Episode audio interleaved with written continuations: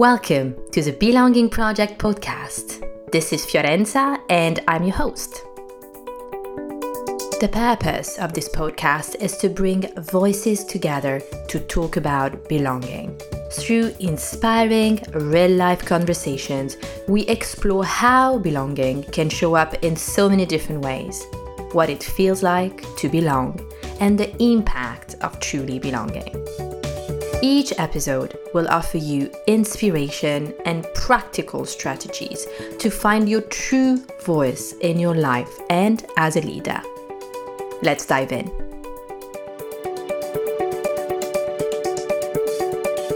Hi, Shidu. Thank you so much for being with me today. I'm so excited to have you here with me on the Belonging Project podcast and to talk about belonging with you. Hi, Fiorenza. Thank you very much for inviting me. Uh, I think uh, I'm also quite excited to to go down this path. So this is one of my very first podcasts, if I can put it that way, looking at belonging. So, yes, I'm excited. Amazing. Fantastic. That's a great energy to start with. All right. So, maybe we can start with your journey and offering a little bit about you um, to our community. So, hi everybody. Yes, so my uh, my name is um, is Ashiedu. Um, my full name Ashiomanidu, and and people always say, "Why don't you go by your full name?"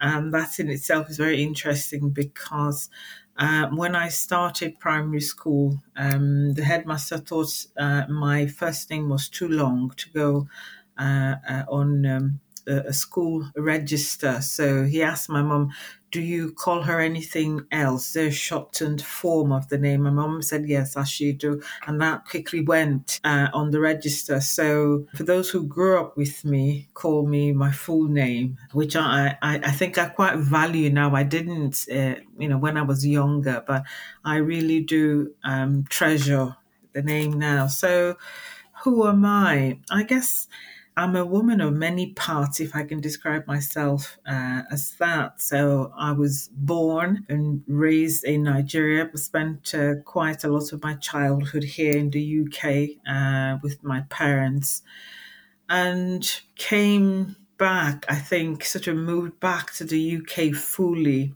Uh, 25 years ago to do uh, a master's degree in engineering. And I think my sort of journey into being me um, really started uh, from there.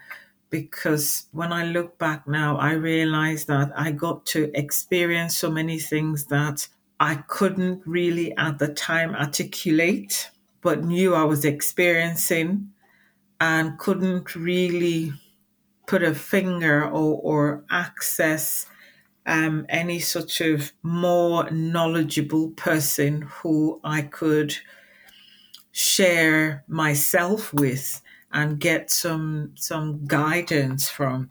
So my journey to where I am has been um, very interesting in the main, but at times has been quite painful um, because of some you know um, experiences and, and and some some challenges which ought not to have been there but um, I think you know the the system is what it is. So, thank you for sharing with us. Um, I'd love to know more about your professional journey as well, if that's okay.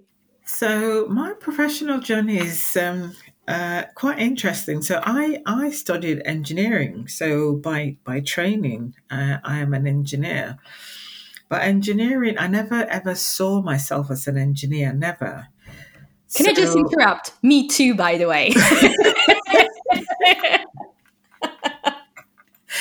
Sorry, I had to say that. Go on. No, uh, honestly, I never ever saw myself as one. So my dad always used to say, "Oh, you have to do something meaningful, you know, uh, and you can't let your education go to waste." But my uh, education uh, in in terms of being uh, an engineer, my training rather, um, I felt stifled me because I tended to come alive in in situations and environments where I needed to communicate with people. I needed to engage, you know, face to face. I was looking to solve a very human problem rather than something theoretical, if you get what I mean. So I um, sort of made up my mind to not actively seek work in engineering and try to see if I could do something else. And I ended up starting work uh, in a local authority and went on uh, to be uh, a lead uh, corporate engagement uh, staff. So I was a, a, lead officer for the the um, council's uh, engagement function. And I thoroughly, thoroughly enjoyed that particular role because the neurodivergent person, you know, self part of me came alive and I could I saw myself doing lots of different things that I, I really enjoyed. And I, I think I started to then question how can I ensure that I never get bored in a job? Then my, you know, it became clear that I needed to invest more in myself to develop myself professionally. So outside of doing the, the, the sort of, you know, mandatory training or courses um, to, to keep my, my knowledge up to, to spec, I was now starting to engage with different, you know, groups and, and community initiatives and it was becoming clearer that um, there was so many things that as a young black woman in, in, in modern Britain, I was um, very naive about in terms of how my color, my diction, you know, my association and, and things that made up me personally how those were reflected in my everyday living and the opportunity to have or not to have access. So those were, you know, really critical moments for me to to come to the realization that um, as a black woman, my my story wasn't always going to be based on my ability to do or not to do. That the fact that I look different, would play a key and critical role in how people chose to respond and relate to me. When I got into the corporate uh, uh, space in, in the early 2000s, people didn't talk about lived experience. So I went to work um, as a young black uh, woman, you know, um, looking always and asking myself always, how do I fit in and how can I ensure that I I I remain uh, uh, fitting in, as opposed to how can my employer enable me to be the very best of me? How could they help me maximize and optimize my talent, my skill, my expertise, and utilize the benefit of my lived experience uh, from sort of uh, across uh, different continents and different countries. So it, it, it, it was never the case. And that meant that I had to always be working to ensure that I was managing uh, my managers or managing my leaders in a way that they could effectively manage me, which was exhausting. And what did that look like, effectively managing you? Well, effectively managing me, I think, you know, we come to this issue or, or question, which uh, I think when we spoke the very first time uh, around belonging and, and value and, and place. So for me to have been effectively managed, I needed to have felt like I truly belonged. And for me, I needed to feel that I was seen, I was heard, I was valued, I was appreciated. If I challenged, there was, you know, a genuine willingness to to stand back and look at things from my viewpoint and understand why a particular response had been elicited from me or by me on any given topic or given issue. But that for me was never my experience throughout. It was that I always felt I had to justify my capability and my com- my competence at every point in time. So uh, I am not uh, loud and brash and angry. I am very introspective in the way I approach things and very, you know, very quiet. And then again, you sort of then see the uh, the judgments. And at the time, I didn't get it. Um, it was only when I, I started trying to unpack some of the, you know, the many things I was experiencing that I started to understand that the questioning sometimes of my person or of my ability was not really because I wasn't good enough. It was that there was no understanding uh, and there was a lot of insecurity attached to that. So, uh, an example would be in, in a particular place of uh, employment. I had initiated, you know, a, a, scheme which went on to prove extremely popular. And uh, one of the lead managers had said to me, um, I allowed myself to over to invest, you know, emotionally in things that really had nothing to do with me. But I disagreed because if I am tasked to deliver on a project, how could I give my very best if I wasn't invested in it? So it, it, it for me, to belong, you have to be able to give yourself. And you have to feel that in giving yourself, you are received wholeheartedly. There are no questions, ifs, or buts about who you are, what you are, where you've come from, or the you know the the motivations it is that it is a genuine partnership a genuine relationship or association um, in any place between colleagues you know between you know leaders and employees. So my my journey has been um, interesting. I, I i always refer to it as interesting because i have learned a lot um, both about myself and about my my world and the, the society in which I am and operate in, and also come to forge some very good allies. And I've made some really good friends, but I've also learned uh, some not so good things about how you know people choose to relate or choose not to relate. Mm. Yeah. And it sounds here that um, you worked very hard on fostering such a belonging environment for yourself. So almost spoon feeding, right? Your your leadership team, for example. How was that for you? It was difficult because I I had to foster that environment for myself to actually thrive.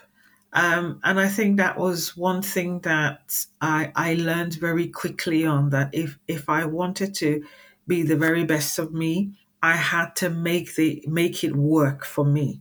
And sometimes that meant making some very difficult, you know, painful choices and painful decisions, or letting uh, some unpleasant behaviors and, and attitudes slide so that I didn't carry the baggage home with me um, when I, I, I left work every day, I, I, took time to sort of reflect on my day and ask myself what went well, what didn't go well, what could I improve, and what could I just not put any energy into.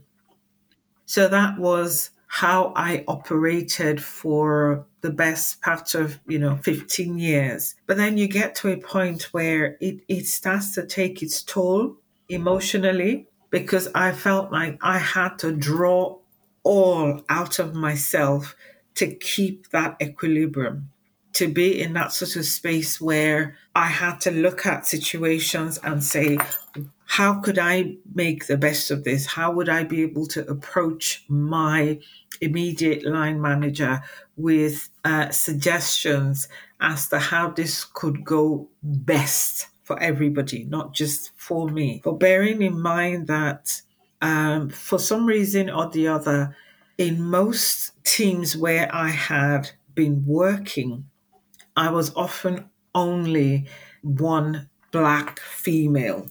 So I, I think it's always interesting initially when you discover that you are the only of whatever. But what very quickly happens is it becomes a very lonely place to be.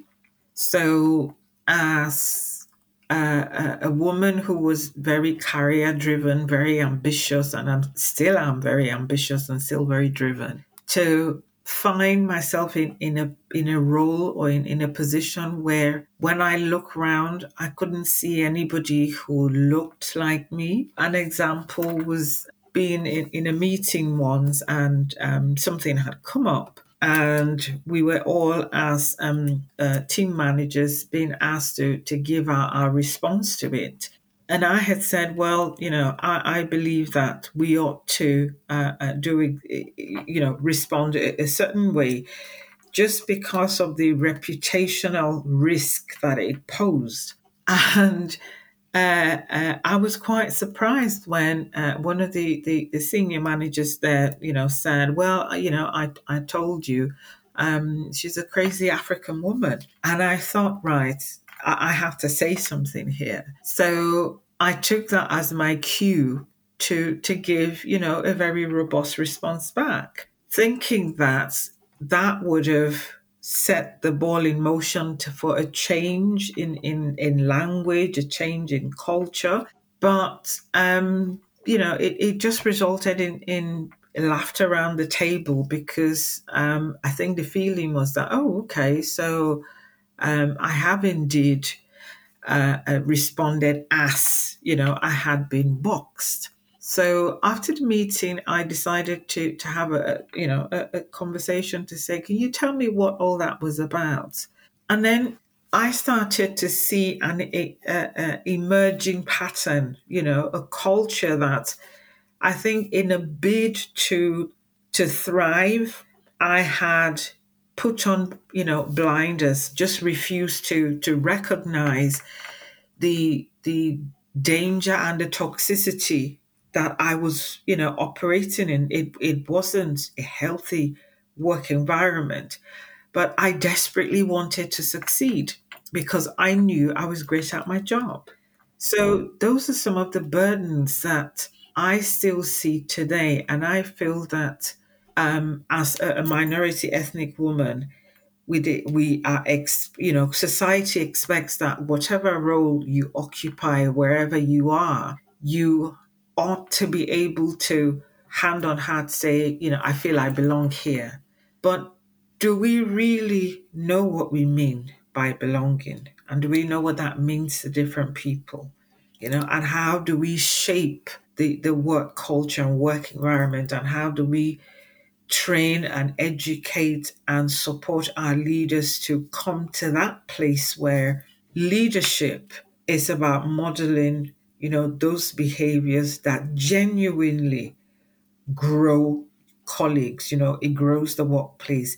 It keeps things, you know, everything, you know, equitable and fair. Yes. It's not about position or power. It's not always mm-hmm. about it. Mm-hmm. Mm-hmm.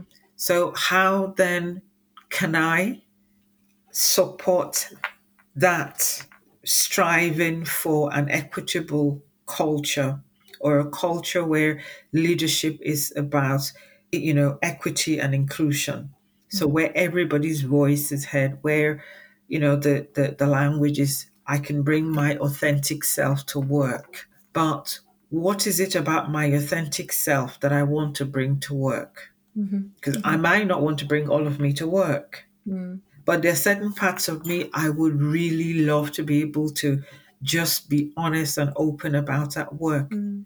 And it's that that really underpins the whole discourse and conversation of belonging. Because if we don't have that opportunity, we can never truly say we belong. I have a few questions that are coming up for me. The the first one is is is maybe around what you just shared here. What would be the the the parts of you that you would you would want to bring more of in your work right now and what would you need to do so? I think every person you know is is dynamic in your own way. Mm. uh, and so for me the part of me that i would most love to bring more of to work is my my my heritage you know my cultural makeup, the part of me that I need to cover when I'm in certain places because I don't exactly, you know, it will not be understood or valued or tolerated. I want to be able to come in as Ashiedu, the Black British or, you know, um, African British woman where my experiences count for something. So uh, I can share my lived experience and not feel shamed by it. I can share my lived experiences uh, and not feel that people have withdrawn mm. uh, or are withdrawing because they don't get it and don't see why I have to share those particular experiences in the context in which they are shared. Uh, I, I want to be able to, you know, I want people to see me. And when they see me, they see my my talent, they see the value I bring and the value I add. They see the difference that is me and they appreciate and value that difference. But what happens is I have learned to study my environment and look at them from a viewpoint of how can I ensure that I can adapt myself and the situation to work, you know, mm. amicably for both me and whoever or whomever um, I am meant to be meeting or or, or, or, or speaking yeah. with. Yeah. The expectation is oftentimes that I, as a black woman, I have to moderate my emotions. So I can't be overly happy because, you know, I get then, you know, I am deemed too excited and too ex- excitable. I can't be cross, you know, when somebody really offends me because I'm working so hard to not be the angry black woman. So there's there's lots of limitations.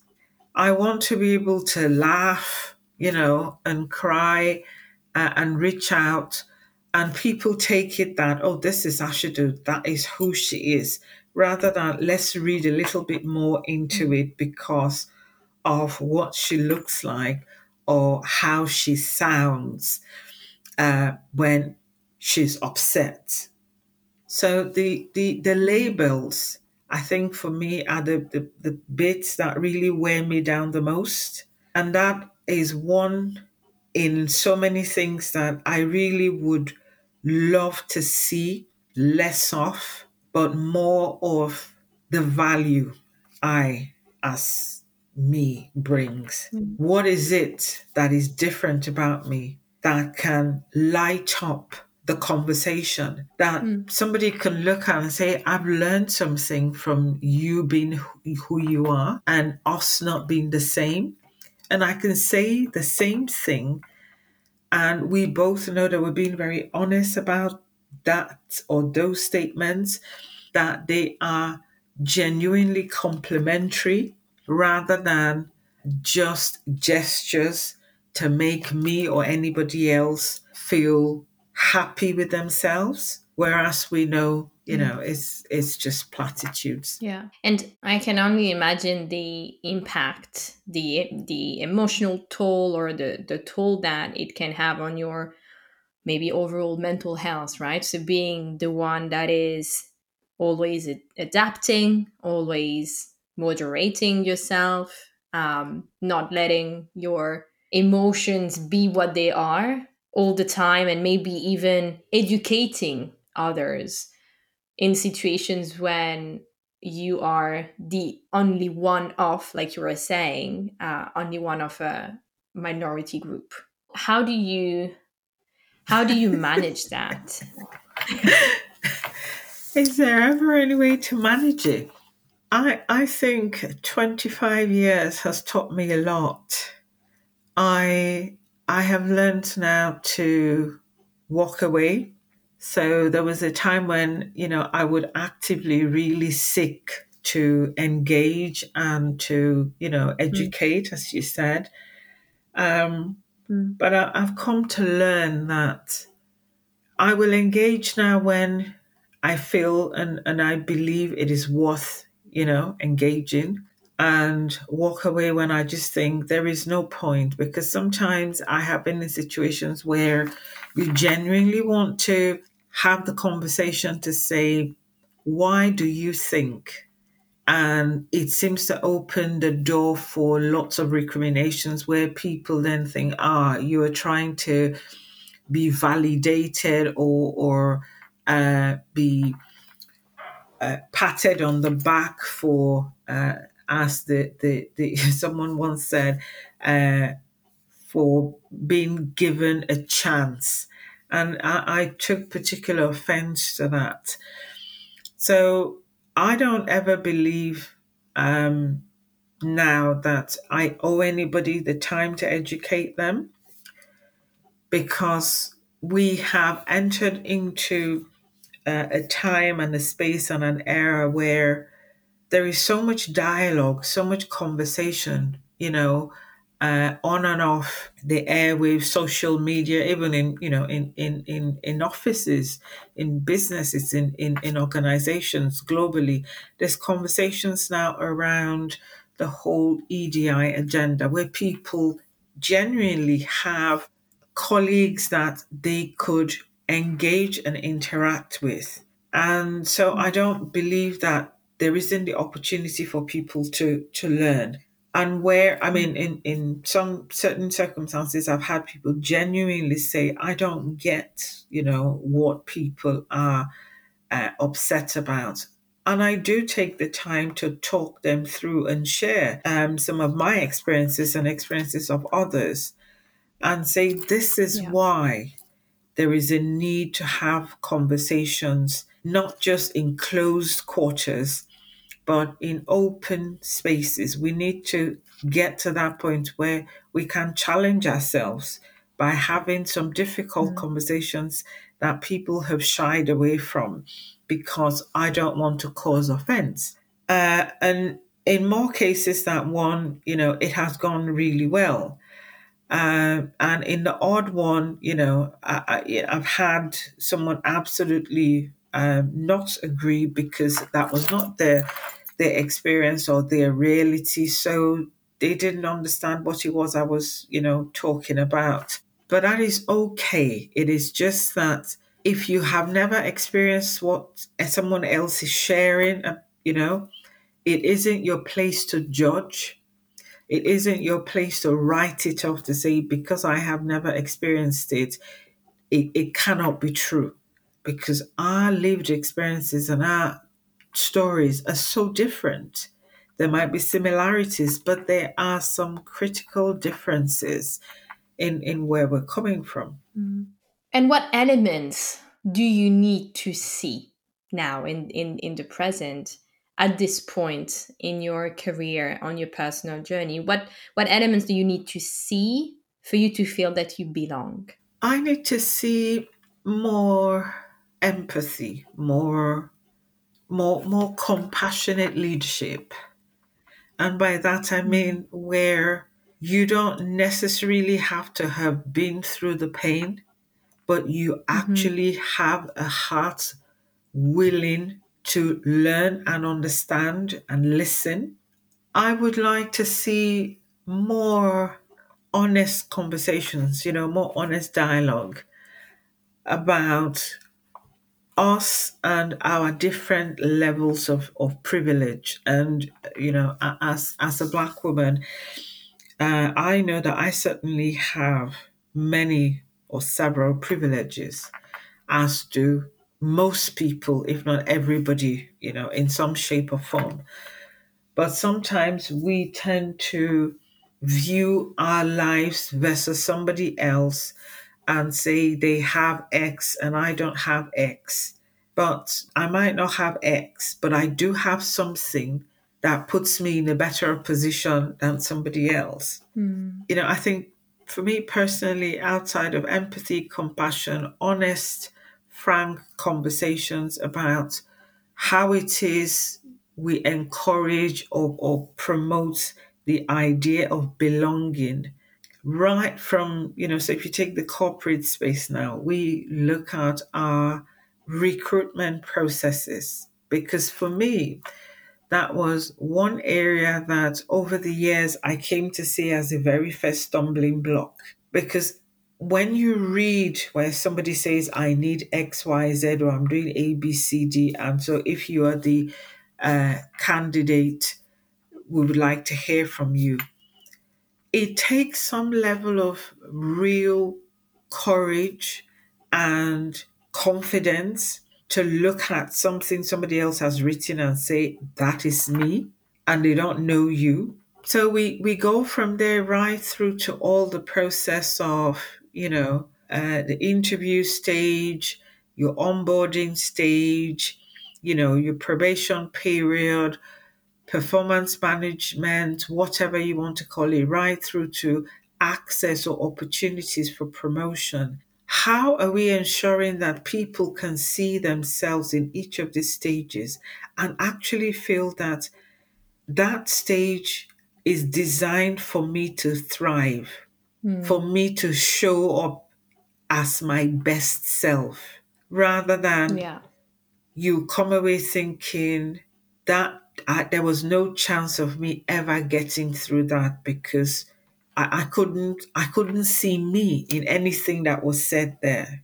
So when we, we we want to start to look at or when I personally start to look at the sort of things that I want to see more of, that is one area because that is one one one area that really impacted on on how my career has gone and why I've chosen to do things the way I, I have done them. But sometimes at some real serious cost and pain to myself because I, I just had to look for opportunities to showcase myself. And they were not always readily there. And if they were there, you know, there was something that didn't quite fit or I didn't, you know. So we, we have to be Yeah.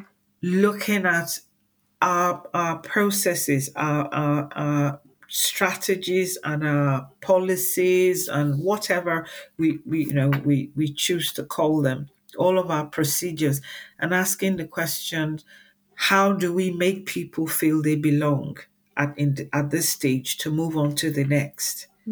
Absolutely. Thank you so much, Ashiedu, for sharing your your story and also the pain points and challenges, right, that allowed you to to be where where you're at today. But I really want to thank you so much for being on the podcast, um, sharing your your journey, and like I was saying, the the challenges, the pain points on this platform with us. I I I hear a lot of kind of you know anchorness, right? Being grounded in the present. And you talked about um, having open conversation, more open conversation around different levels of privilege. And there's there's a sense of reality. I feel like you're there's a lot that you're trying to do. There's a lot that you are doing, right? Um, and that takes so much energy. And at the same time, um, there's this sense of reality, and you're able to preserve yourself, right? To to keep also that that balance of like okay let's let's let's help let's make things kind of progress and better but at the same time keeping well not losing yourself yes. right because it's about just, ensuring yeah. that i don't lose myself um, and and I've, I've learned to network more than i ever did uh, because i have come to understand the, the, the power of networks and the power of networking and how that for somebody like myself can you know lend itself to lots of interesting conversations that I have found very beneficial. It's it's not always something that again when people think about belonging, you don't tend to think of networking as one way to belong. Mm. But it for me, I have found that it has been one of the many ways that um, I have felt like I belonged because it's opened up and given me the opportunity to share my story, to connect with people who I wouldn't otherwise connect with. And for them to learn from me or, you know, or, or, or similar stories to mine and use that as a lever to start to initiate changes in their own spaces because then there is a natural uh, uh, trajectory or, or, reality point. So I have um, benefited, you know, from from from that, and I think it's not something that we're growing up. Um, I, I wasn't uh, uh encouraged um, because it just wasn't one of those things you you did traditionally or culturally. But yeah.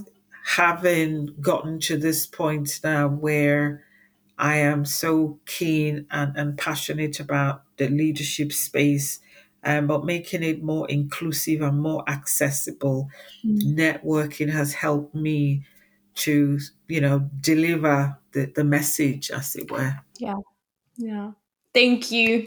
Thank you so much, Ashiedu. you can follow the podcast on LinkedIn at the Belonging Project Podcast. You can also hit subscribe and stay up to date with our episodes. And do feel free to get in touch with me on coaching at fiorenzarossini.com. Thank you again and see you next time.